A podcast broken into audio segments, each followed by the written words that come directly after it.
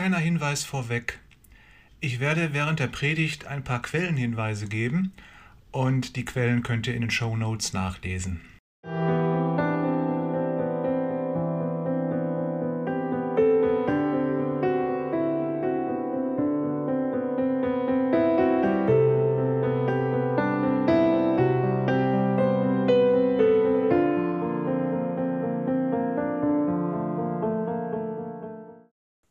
Zur Predigt finden wir in Markus 14, 17 bis 19 und 22 bis 26.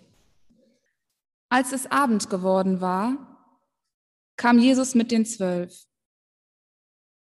Während sie bei Tisch waren und aßen, erklärte er, ich sage euch, einer von euch wird mich verraten, einer, der hier mit mir ist.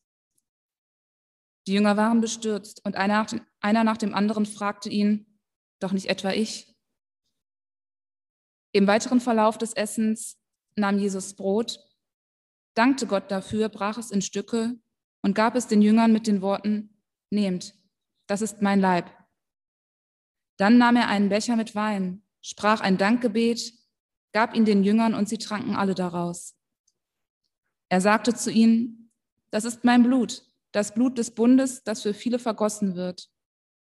Ich sage euch, ich werde nicht mehr vom Saft der Reben trinken bis zu dem Tag, an dem ich den neuen Wein trinken werde im Reich Gottes. Nachdem sie dann ein Loblied gesungen hatten, gingen sie hinaus an den Ölberg. Ist für den Sohn Gottes gerade Platz in unserem Leben? Die ganze Welt will ihn töten, die ganze Welt will ihn ersetzen. Was tun wir? Verbringen wir Zeit mit Jesus? Er hat alles für uns getan.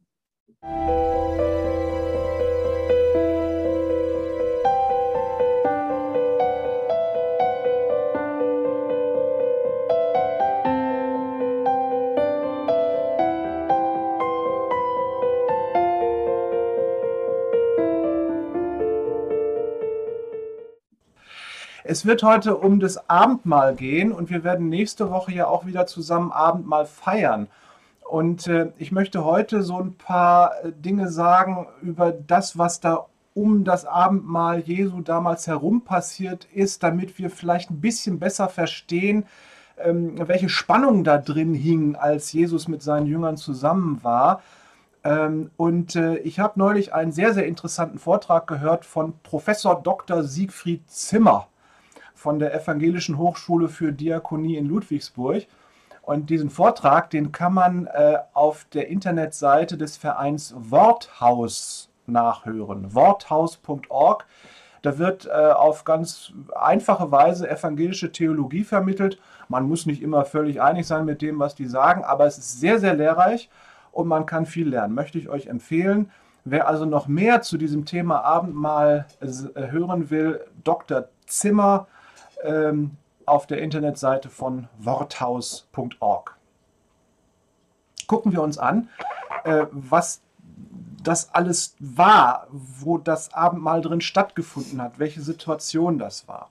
Nun zunächst mal, Jesus war ja Jude, das heißt, wir glauben als Christen an einen Juden und unser Glaube ist genau so glaubwürdig, wie Jesus glaubwürdig war. Unser Glaube steht und fällt mit Jesus. Das heißt, ähm, äh, wir müssen uns Jesus angucken, um zu verstehen, wer wir selber sind. Und das zeigt sich eben auch im Abendmahl.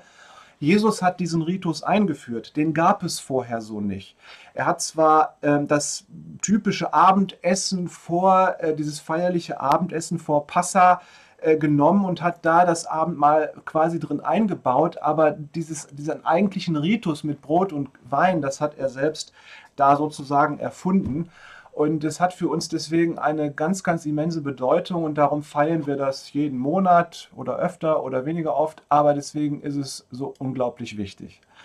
Nun ist es ja so, Jesus hat immer Tischgemeinschaft gepflegt. Das wurde ihm ja sogar auch vorgeworfen, dass er ein Fresser und Weinsäufer wäre. Aber das war für ihn offensichtlich etwas ganz Wichtiges. Er hat Tischgemeinschaft gepflegt mit Zöllnern, mit Sündern, mit Prostituierten, mit den Randsiedlern der Gesellschaft, mit den Versagern äh, wo die normal frommen Leute so ein bisschen den Kopf drüber geschüttelt haben. Ähm, aber das war offensichtlich für ihn ganz, ganz wichtig, Tischgemeinschaft äh, zu haben. Und Miriam hat ja gerade auch erklärt, wie wichtig das überhaupt ist. Ähm, und nun ist da diese letzte Tischgemeinschaft Jesu am Vorabend seiner Hinrichtung. Äh, und man könnte diese Tischgemeinschaft quasi auch in seiner Jesus-Tradition der vielen äh, Tischgemeinschaften sehen. Nun wirft das dann aber auch einen Blick auf seine Jünger und auf uns. Denn Jesus hatte ja Tischgemeinschaft mit den Randsiedlern und Versagern der Gesellschaft, nicht mit den Top-Leuten und der Elite. Insofern äh, wirft das dann eben auch einen Blick auf uns und auf seine Jünger, wenn er mit uns Tischgemeinschaft hat. So wichtig uns das Abendmahl ist, müssen wir aber doch verstehen, dass es im Grunde die Krönung der Tischgemeinschaften ist, die typisch sind für Jesus. Nach der Auferstehung, nach Ostern, sucht er auch sofort wieder die Tischgemeinschaft mit seinen Jüngern. Er wurde von den Emmaus-Jüngern an der Art und Weise, wie er das Brot gebrochen hat, erkannt. Das ist Grund genug für uns also, das Abendmahl äh, ganz wichtig zu nehmen und es, dass es bei uns einen sehr hohen Stellenwert hat. Ähm, das Besondere jetzt, jetzt an diesem typischen Jesus-Ritus ist es, äh, dass es total unkompliziert ist. Es geht um Essen und Trinken. Das ist so einfach, dass wir das heute noch hinkriegen. Hat Miriam ja gerade gesagt, dieses Essen und Trinken, dieses Elementare, darauf ist im Grunde dieser ganze Ritus reduziert. Essen und Trinken ist lebensnotwendig. Was Jesus tut, ist Essen und Trinken. Und die Symbolik, die er dann also benutzt, ist überhaupt nichts Weltfremdes, sondern das ist unsere Lebensrealität. Unser Glaube an Jesus ist genauso elementar wie Essen und Trinken. Ja, das ist vielleicht auch mal etwas ganz Wichtiges, dass unser Glaube an Jesus so elementar ist wie Essen und Trinken. Ich finde das einen faszinierenden Gedanken.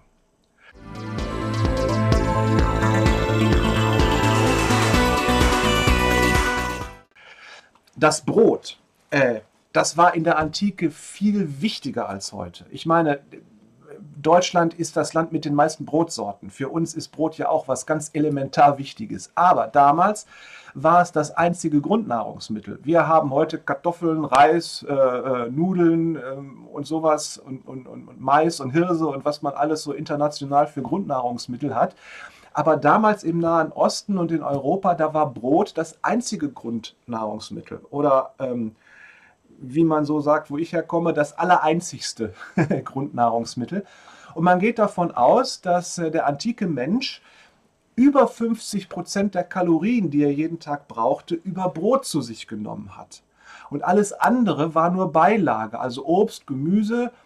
Für die meisten gab es nur sehr, sehr selten Fleisch. Ähm, das heißt also, Brot ist die tägliche Hauptnahrung. Brot ist der Inbegriff von Ernährung. So. Das heißt, etwas Positiveres und etwas Wichtigeres als Brot gibt es nicht. Es musste jeden Tag neu gebacken werden. Das heißt, es war auch äh, das Ergebnis von Arbeit. Brot im Orient war immer ein Fladenbrot. Haben wir vielleicht eine Vorstellung von. Äh, Gibt es ja auch bei Aldi dieses Fladenbrot, nicht wahr? Äh, nur war es vielleicht ein bisschen dünner, äh, weil da nicht so viel Hefe drin war. Es war vermutlich nicht gesalzen. Das heißt, es schmeckte auch nicht so wahnsinnig kräftig ähm, Teller groß ungefähr, damit man was tatsächlich hatte. Es stand im Wesentlichen aus Sauerteig, Mehl und Wasser. Das heißt, es war von der Qualität her sicherlich auch nicht so, wie wir das heutzutage gewohnt sind. Aber es war eben die Nahrung, die man hatte. Nun, das andere Nahrungsmittel, das im Abendmahl vorkommt, ist der Wein. Man trank in der Regel Wasser. Nun war das Wasser aber auch nicht immer so super sauber und vor allem, wenn es in Zisternen lange gestanden hatte, dann war das auch schon mal so ein bisschen grünlich und so. Und manchmal hat man Wein in das Wasser gemischt, nicht weil man den Wein so sehr schätzte, sondern um das Wasser trinkbar zu machen, weil der Wein mit dem Alkohol da drin auch so ein bisschen reinigenden äh, Charakter hatte. Ähm, und deswegen äh, trank man Wein, wenn überhaupt nur sehr verdünnt, als Geschmacksbeilage zum Wasser. Äh, Betrunkene gab es damals nicht. Das war, das war ein Luxusproblem. Ja? Bei den Leuten, die reich genug waren, sich jeden Tag Wein zu kaufen, da war dann auch schon mal Trunkenheit dran, aber in der Regel Alkoholismus war damals kein Problem. Nur an Festtagen, da trank man äh, unverdünnten Wein. Das heißt, Wein ist ein Symbol für Fest und Feierlichkeit, für ähm, ja, was, was Miriam gerade erklärt hat, dieses, dieses gemeinsam Zusammensein, Geburtstag feiern und so, das ist im Grunde Wein. So. Brot steht nun für den Alltag und das Überleben, Wein steht für den Feiertag und das Ausruhen. Das heißt, das Abendmahl, das bildet so auch den Grundrhythmus des menschlichen Lebens ab, zwischen Arbeit und Ruhe, zwischen Anspannung und Entspannung. Äh, damit ist das Abendmahl eben auch verbunden. Wenn man sich die Riten von anderen Religionen anguckt, dann sind die manchmal so kompliziert, da muss man echt für studieren äh, und man versteht sie nicht sofort, sondern sie müssen einem erklärt werden. Die Abläufe im Abendmahl, die sind so einfach, dass sie bis heute jeder versteht. Es geht um Essen und Trinken. Diese ganze Deutung, die wir dann auch noch immer hinten dran hängen, die steht sicherlich in der Bibel, aber selbst wenn man die weglassen würde, dann ist doch etwas sehr Kraftvolles in diesen einfachen Handlungen, Brot und Wein rumzureichen und zu verteilen.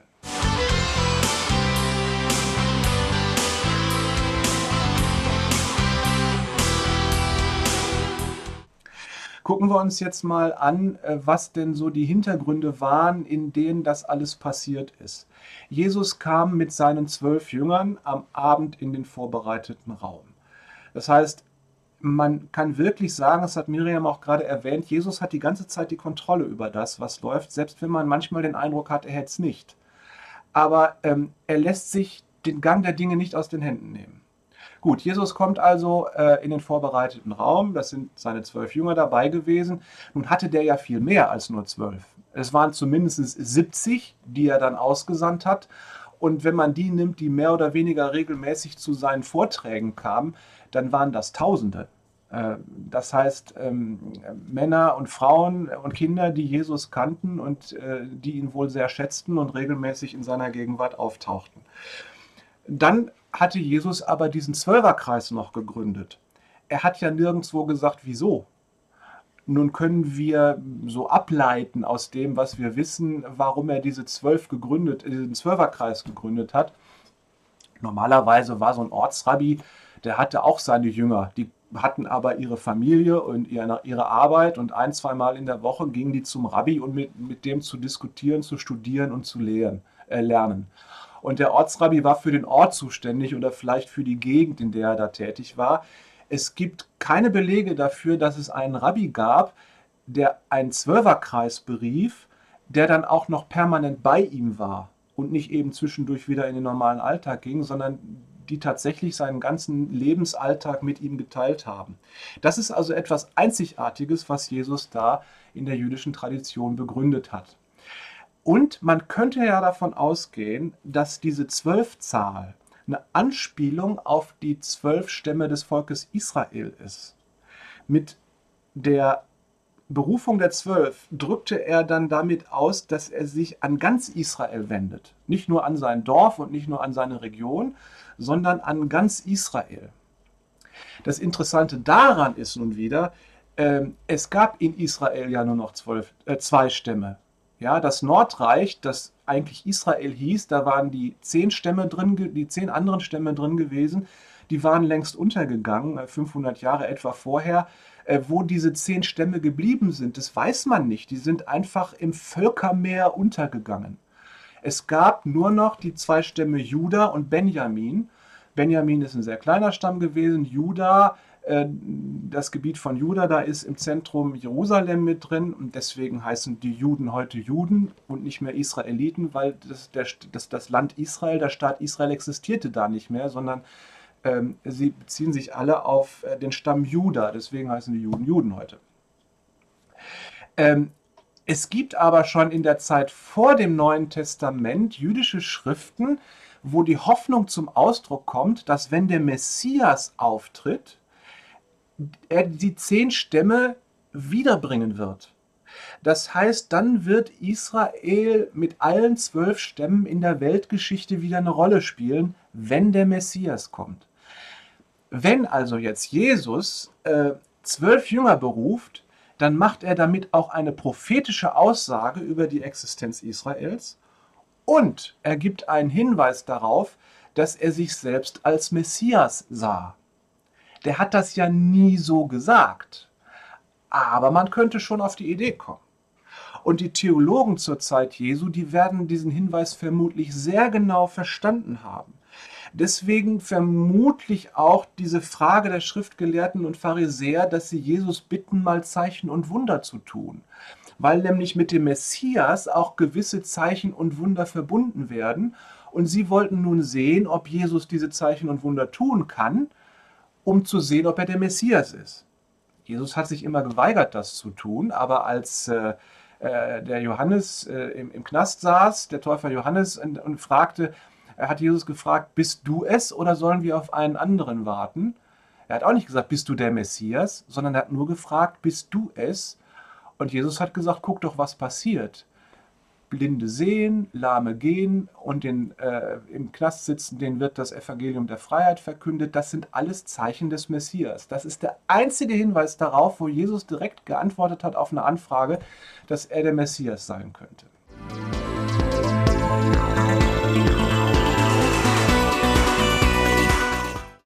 Gut, das hat was mit diesen Zwölfen zu tun.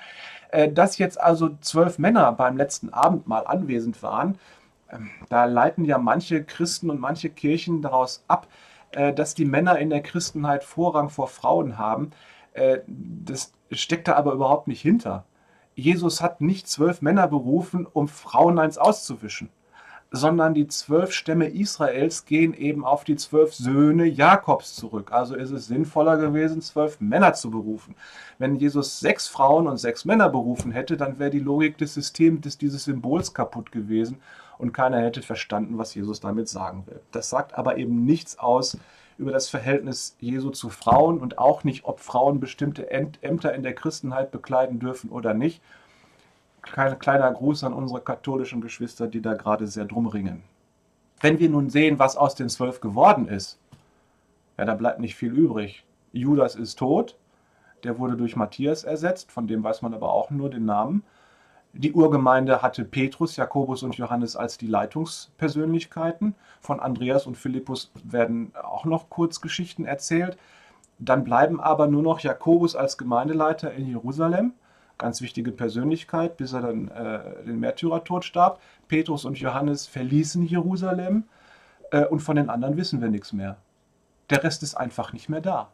Innerhalb kürzester Zeit hat dieser Zwölferkreis überhaupt keine Bedeutung mehr. Die Tatsache, dass Jesus zwölf Männer berufen hat, weist also nicht darauf hin, dass gerade diese Männer so toll gewesen wären. Wenn man mit den zwölf Jüngern argumentieren will, dass Männer Leitungshoheit in der Kirche und in der Gemeinde haben, ja, dann muss man sich fragen lassen, ja, wo sind sie denn? Sie sind einfach nicht mehr da, bis auf die drei. Nachher werden wir noch sehen, dass die äh, Jünger sich beim Abendmahl auch nicht sehr, sehr ähm, ja, vorteilhaft, würde ich mal sagen, verhalten haben.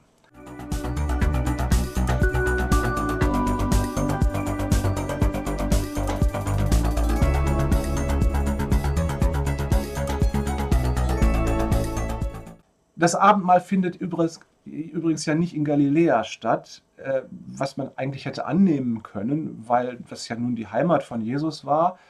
Ähm, Jesus war hauptsächlich in Galiläa aktiv, seine Jünger kamen von dort, er hatte da einen großen Fankreis, die meisten seiner Zuhörer waren eben Galiläer und nun geht er nach Jerusalem zum Pessachfest. Wenn er im August nach Jerusalem gegangen wäre, da ist da tote Hose. Da hätte überhaupt nichts stattgefunden und da wäre nichts passiert. Aber jetzt beim Pessachfest, da ist der Laden gerappelt voll. Normalerweise hatte Jerusalem 30.000 bis 60.000 Einwohner, je nachdem, in welche äh, Zeitgeschichte man reinguckt. Aber zu Pessach kamen bis zu 300.000 Pilger aus aller Herrenländer. Das heißt, das war das fünf- bis zehnfache der Einwohnerzahl Jerusalems.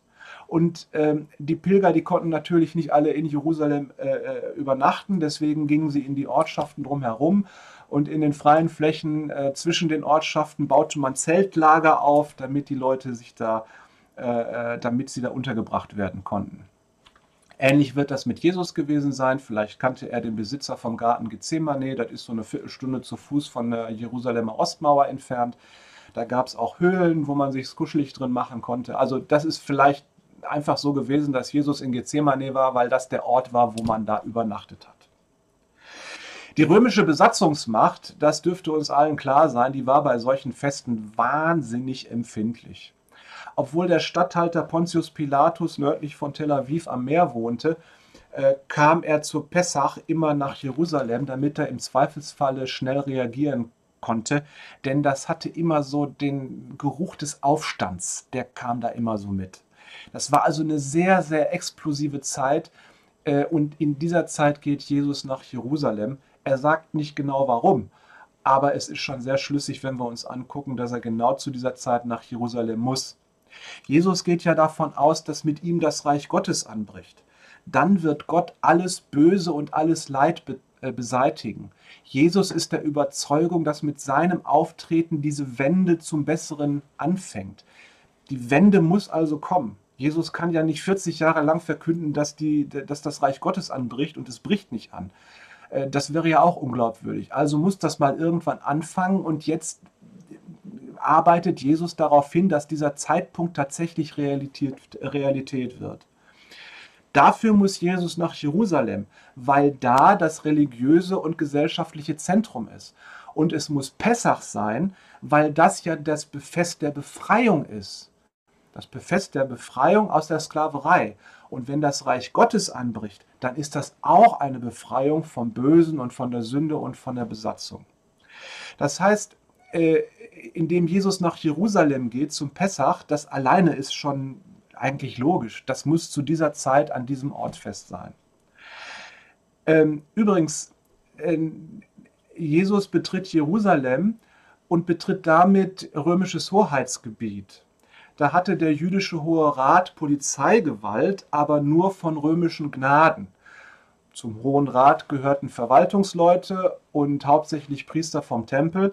Das heißt, die Stadtverwaltung und die Stadtregierung äh, und der Tempel, das lag so in einer Hand ungefähr. Das heißt, Stadt und Tempel, das war so ein Ding. Ähm, in Galiläa, wo Jesus herkam, da hatte äh, der Hohe Rat überhaupt keinen Einfluss. Denn Galiläa, äh, und das habe ich jetzt eben neu gelernt, Galiläa war gar nicht Teil des Römischen Reiches.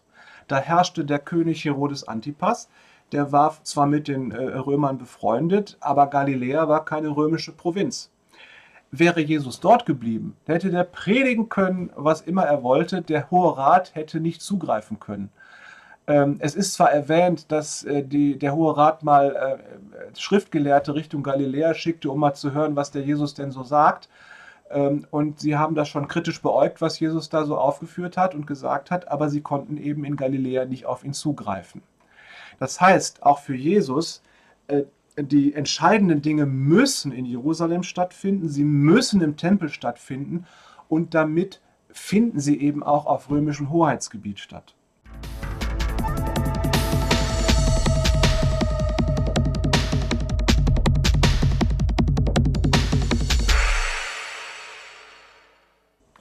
Jesus kommt mit äh, einigen Pilgern, mit vielen anderen Pilgern ein paar Tage vor Pessach an. Das ist so, man bereitet sich dann vor, man guckt, äh, wo man unterkommen kann und so. Und das Erste, was Jesus tut, er geht in den Tempel und verbreitet Chaos, indem er die notwendigen Verkaufsstände für die Pilger umkippt. Die Pilger, die mussten ja ihre Opfergaben kaufen da, damit sie am Tempel was zu opfern hatten. Indem er die umkippt, äh, und die Tauben alle wegfliegen äh, da ein Chaos veranstaltet, verhindert Jesus für eine Zeit lang, dass es Opfer gibt, vielleicht einen Tag lang oder so. Äh, und obendrauf verkündet er auch noch das Ende des Tempels. Das hört sich ja schon sehr nach der Vorbereitung auf einen terroristischen Akt an. Und das provoziert natürlich alle. Die Händler, die Pilger, aber natürlich auch die Priester am Tempel. Nach den biblischen Schriften ist der Tempel das, das Haus Gottes. Da kann man sich nicht so verhalten und so auftreten. Und nun kommt dieser galiläische Laienprediger und macht sowas. Das ist Tempelfrevel. Und Tempelfrevel, das ist nicht irgendwie nur ein Schlagwort, sondern das ist eine, eine Straftat gewesen, auf der sehr, sehr empfindliche, äh, auf die sehr, sehr empfindliche Strafen äh, aufgeschrieben waren. Jesus läuft also Gefahr, sofort festgenommen zu werden. Und bei diesem Tumult, der da entstanden sein kann, hätte es auch sein können, dass eine Tempelwache ihn sofort äh, getötet hätte. Es war also eine sehr, sehr gefährliche Situation. Man kann vielleicht noch den Theologen und Priestern zu, äh, zugute halten, dass sie nicht sofort die Tempelwachen auf Jesus gehetzt haben, sondern erstmal ein Gespräch mit ihm gesucht haben. Sie führten Streitgespräche. Vielleicht hat Jesus versucht, die Theologen auf seine Seite zu ziehen äh, und die Priester, aber wir wissen, es hat nicht geklappt. Und damit ist aber auch klar, Jesus steht jetzt auf deren Abschussliste er muss jederzeit damit rechnen, verhaftet zu werden. Und tatsächlich wird er ja auch bald festgenommen. Man kann nicht ernsthaft annehmen, dass der Hohe Rat so eine Unruhe einfach hinnehmen würde. Die, die römischen Soldaten, die klapperten wahrscheinlich schon mit den Schwertern. Äh, also mussten die jüdischen Behörden eingreifen, um einigermaßen Ruhe in der Stadt zu halten, denn das Ganze drohte schon zu kippen. Wenn man jetzt Jesus kritisch denkt, könnte man sagen, da war Jesus aber schon sehr dumm, dass er das mit der Tempelreinigung gemacht hat. Da ist ihm was aus der Hand geglitten. Da hat er sich mal so hinreißen lassen oder so. Jeder halbwegs vernunftbegabte und selbstbeherrschte Mensch, der hätte sich denken können, dass das nach hinten losgeht. Und seine Jünger werden wahrscheinlich mehrfach versucht haben, ihn davon abzuhalten. Okay, kann man so sehen, aber es ist ja überhaupt nicht seine Art gewesen, so auszurasten. Ganz im Gegenteil. Und aus den Berichten über ihn wissen wir, dass er auch nicht dumm ist. Er ist also nicht aus Dummheit in diese Situation geraten, sondern aus voller Absicht. Er hat diese Spannung, die jetzt über der ganzen Stadt liegt, absichtlich hergestellt. Und er hat die Krise, in der er und seine Jünger jetzt drin sind, willentlich hervorgerufen. Was ich gerade am Anfang gesagt habe, wir merken auch hier, selbst wenn man den Eindruck kriegen könnte, da ist ihm was entglitten, kann man aber feststellen, er weiß ganz genau, was er tut und er hat die Situation immer noch in der Hand und er verfolgt sein Ziel. Jetzt ist Jesus Staatsfeind Nummer eins und seine Jünger sind die revolutionäre Garde, die da um ihn herum ist. Sie sitzen alle in einem Boot, ob die Jünger das wissen oder wollen oder nicht. Äh, kann sein, dass die Jünger äh, sauer sind oder zumindest sehr verärgert, dass sie jetzt in dieser Situation drin sitzen. Sie hatten vielleicht gehofft, äh, ein, ein ganz entspanntes und sehr erfreuliches Passafest zu feiern und dann passiert sowas.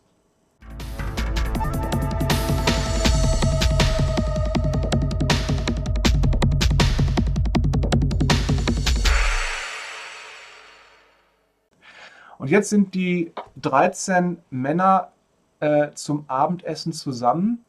Es äh, ist Vollmond, äh, der jüdische Mondkalender fängt immer mit Neumond an und der Sederabend, äh, von dem wir hier sprechen, oder der Tag, der Abend vor dem Sederabend ist immer auf den, vom 14. auf den 15. Nisan, den vierten Monat im Kalender. Das heißt, es ist gerade Vollmond. Das ist also auch ein, ein, ein, ein schönes Ambiente einfach. Es ist der feierlichste Tag im jüdischen Festkalender. Das ist so ein bisschen wie für uns Heiligabend vor Weihnachten ja, so, so, so gefüllt und so emotional und so schön äh, und so festlich. Genau so ist eben äh, dieser Abend vor Pessach. Nur Jesus rechnet jetzt mit seiner Verhaftung. Er muss mit seinem Tod rechnen. Und es ist nur eine Frage der Zeit, wann die Tempelwachen ihn finden würden. Sie können noch froh sein, äh, dass die Tempelwachen da ihn nicht in diesem Obergemach gefunden haben, wo sie saßen und da äh, die Feier aufgelöst haben. Und die Jünger können sich an einem Finger abzählen, dass wenn Jesus festgenommen wird, dann werden sie auch festgenommen und äh, die sind völlig überrumpelt von diesen Ereignissen. Und dann muss man ja auch sagen, es stand für die Jünger ja auch eine geistliche Frage im Raum, nämlich sind wir vielleicht dem falschen Mann gefolgt? Ist er überhaupt nicht der Messias? Oder ist er nicht doch vielleicht ein Hochstapler, ein Geschickter, der uns die ganze Zeit an der Nase rumgeführt hat? Wenn er der Messias wäre, dann müsste doch die theologische Elite des Volkes äh, auf seiner Seite sein. Wenn aber Jesus äh, von den Behörden und den Priestern am Tempel verurteilt wird, das ist doch im Grunde die direkte Widerlegung seiner Lehre. Denn die Priester am Tempel, das, ist doch, das sind doch diejenigen, die maßgeblich sind für die, die, die Lehre im Volke, im, in Israel. Und wenn die Behörden des Volkes Israel dich festnehmen und Gott schreitet nicht ein, dann ist das der Beweis dafür, Jesus ist der Falsche. In dieser Spannung sind die jetzt. Jesus weiß, das ist sein letztes Abendessen, es ist ein Abschiedsessen da ist das feierliche Ambiente mit dem Vollmond gerade recht. Aber vielleicht haben die Jünger das überhaupt nicht wahrnehmen können, weil die so unter Spannung waren. Das ist eine Anfechtung für die Jünger. Und diese Anfechtung und diese ganze Spannung, die da drin steckt, das ist die Atmosphäre, in der das letzte Abendmahl Jesu stattfindet. Das ist kein gemütliches, geselliges und gut gelauntes Beisammensein, wie es eigentlich sein sollte. Es ist spannungsgeladen, voller Angst und voller Verwirrung und voller Anfechtung.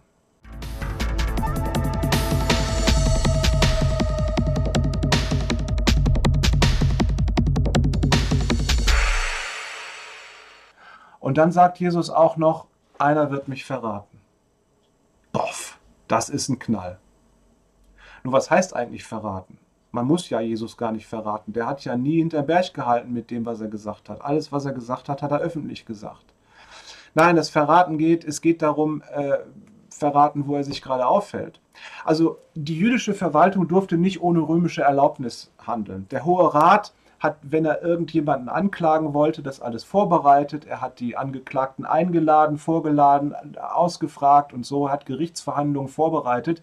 Aber dann musste er das eben den römischen Behörden vorlegen und die gaben dann im Grunde die Erlaubnis, dass man Menschen festnehmen durfte und dass man ähm, eine Gerichtsverhandlung machen durfte. Das ging alles nicht ohne die römischen Behörden. Das heißt, in Jerusalem machte die Vorarbeit und die, die, die, die, die Vorarbeit der Hohe Rat, aber bevor die wirklich dran durften, mussten sie alles den römischen Behörden vorlegen. Das heißt, wenn sie Jesus verhaften wollten, mussten die das sehr genau und gut vorbereiten. So. Und in der Zeit, wo die das vorbereiteten, war Jesus verschwunden. Nun war Jesus zudem auch noch sehr beliebt. Unter den Zehntausenden Pilgern waren ja wahrscheinlich auch viele äh, Galiläer, die alle Fans von Jesus waren. Und wenn man Jesus jetzt in aller Öffentlichkeit festgenommen hätte, hätte das möglicherweise einen Aufstand der Galiläer geben können. Außerdem hatten viele Pilger beim Einzug Jesu in Jerusalem das Hosianna gerufen. Das heißt, man ging davon aus, ähm, dass Jesus so diese Messias-Hoffnung äh, in den Menschen geweckt hat. Und Messias, wenn der kommt, bedeutet das die Befreiung von der Besatzungsmacht der Römer. Und ich kann mir denken, dass die Römer das geahnt haben, dass da wirklich die Stimmung zu kippen drohte, hin zu einer Revolution. Das heißt, die Tempelbehörden mussten aufpassen, dass es keine Unruhe in der Stadt gab und sie mussten unbedingt vermeiden, dass die Römer brutal zuschlugen und dafür mussten sie Jesus aus dem Verkehr ziehen, ohne dass das irgendjemand mitkriegte. Wie geht das? Sie wissen nicht, wo er ist. Wir wissen, er übernachtete wahrscheinlich außerhalb Jerusalems im Garten Gethsemane, aber er war verschwunden wie die Nadel im Heuhaufen. Jesus hatte offenbar ja nun äh, im Garten Gethsemane, äh, Viertelstunde ungefähr von Jerusalem weg, in so einem Tal Unterkunft gefunden. Und äh, das war praktisch, äh, weil man nämlich Jesus da aus dem Verkehr ziehen konnte, ohne dass das irgendjemand mitkriegte.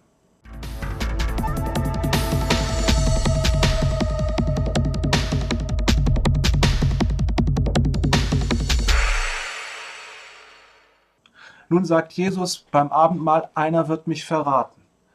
So, und jetzt überlegt euch mal, ihr würdet jetzt in dieser Zwölferschaft drin sitzen und Jesus sagt, einer von euch wird mich verraten. Da guckt ihr euch alle um und äh, guckt jeden an, um rauszufinden, wer zuckt. Wer fühlt sich da wohl angesprochen? Und gleichzeitig merkt ihr, dass alle euch angucken, um rauszufinden, ob du es vielleicht bist. Das heißt, die vertrauen sich gegenseitig nicht mehr. Die Stimmung da ist wirklich auf dem Siedelpunkt. Und deswegen fragt jeder, Jesus, bin ich's oder bin ich's nicht? Denn wenn Jesus jetzt sagt, nein, du bist's nicht, dann bin ich aus dem Schneider. Und dann wissen alle anderen auch, ich bin's nicht. Ich bin nicht derjenige, der den Laden jetzt hier vor die Wand fährt. Also ihr könnt euch vorstellen, welche Spannung da ist. Ähm, ihr könnt euch aber auch vorstellen, dass jeder von den Jüngern vielleicht schon Plan B hatte, möglichst schnell zu verschwinden, falls die Tempelwachen auftauchen. Das heißt, ähm, es kann gut sein, ähm, dass die Gemeinschaft der zwölf Jünger schon zerbrochen war. Und sie sitzen da jeder für sich und sie sind noch zusammen, weil sie eben irgendwie nicht wissen, wohin und was noch passieren sollte und sie einfach bei ihrem Meister bleiben wollen, weil er eben so ihre, ihr Fluchtpunkt ist. Obwohl auch da schon die Frage ist, äh, ist das überhaupt noch richtig, bei Jesus zu bleiben? Ihr merkt also, es ist eine sehr, sehr spannende Sache und nichts äh, besonders Feierliches. Äh, so, nun gehen äh, die 13 Männer nach dem Mahl in den Garten Gethsemane ähm, und jeder ist irgendwie in den Verrat verstrickt. Äh, auf dem Weg von dem Mahl nach Gethsemane sagt Jesus auch, ihr alle werdet euch von mir abwenden. Jesus weiß das und die Jünger wissen es auch und es ist die härteste Nacht Jesu. Er weiß ganz genau, dass er nur noch ein paar Stunden zu leben hat und dass sein Sterben ein qualvolles sein wird. Und nun sagt er zu seiner Elitetruppe, könnt ihr wenigstens eine Stunde mit mir wach bleiben und beten, damit ich nicht alleine bin.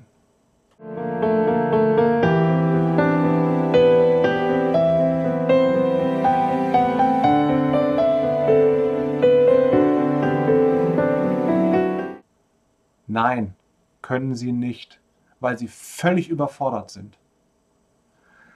Es kennt ihr vielleicht auch, wenn ihr überfordert seid von einer Situation. Also mir geht es dann so, wenn ich in irgendeiner Sitzung sitze, äh, jetzt nicht bei uns in der Gemeinde, sondern irgendwie auf Bundesebene, so wo ich denke, oh, was mache ich denn hier? Äh, eigentlich möchte ich ganz woanders sein, aber ich muss hier sein, weil man das von mir erwartet und weil das mein Job ist. Da wirst du einfach müde. Du willst nicht da sein, aber du kannst auch nicht weg.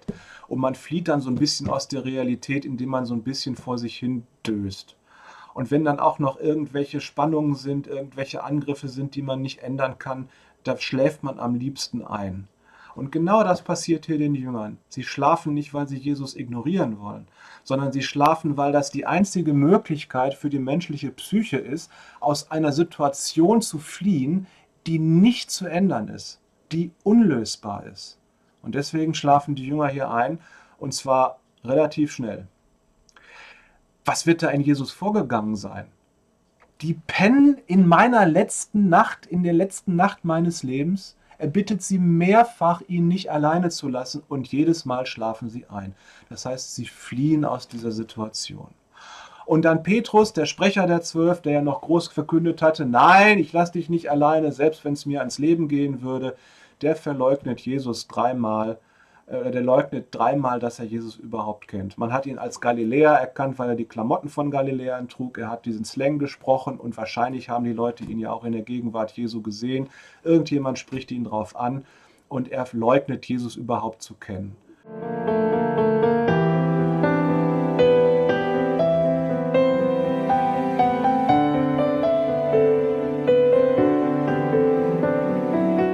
So, jetzt sollte uns allen klar sein, dass das Abendmahl Jesu eine Tischgemeinschaft mit Sündern ist. Mit Leuten, die es nicht auf die Reihe gekriegt haben, die großen Helden zu spielen, die geistlichen Helden zu sein. Und Jesus hat sich nicht mit den Zwölfen zusammengesetzt, weil das eine religiöse Elite gewesen wäre, sondern weil er sie berufen hat. Und dieses Mahl, das Abendmahl, das letzte Mahl Jesu, das steht in der Tradition Jesu, mit Zöllnern, Sündern, Prostituierten und Versagern an einem Tisch zu sitzen. Die Zwölf sind nicht die würdigen Nachfolger und geistlichen Riesen, in deren Hände Jesus seine Sache legen kann, wenn er nicht mehr da ist. Das waren sehr unzuverlässige Hände. Die konnten ja nicht mal eine Stunde wach bleiben. Die persönlichen Eigenschaften der Zwölf, die spielen also im Abendmahl überhaupt keine Rolle. Es spielt auch keine Rolle, dass die eine super tolle geistliche Einheit gewesen wären, sondern Jesus sitzt da mit ihnen, weil er ihnen etwas gibt. Und äh, das wirft auch ein Licht auf unser Abendmahl, das wir feiern werden. Es geht nicht darum, welche geistlichen Riesen wir sind, sondern im Gegenteil, selig sind die geistlich Armen, denn ihnen gehört das Himmelreich. Amen.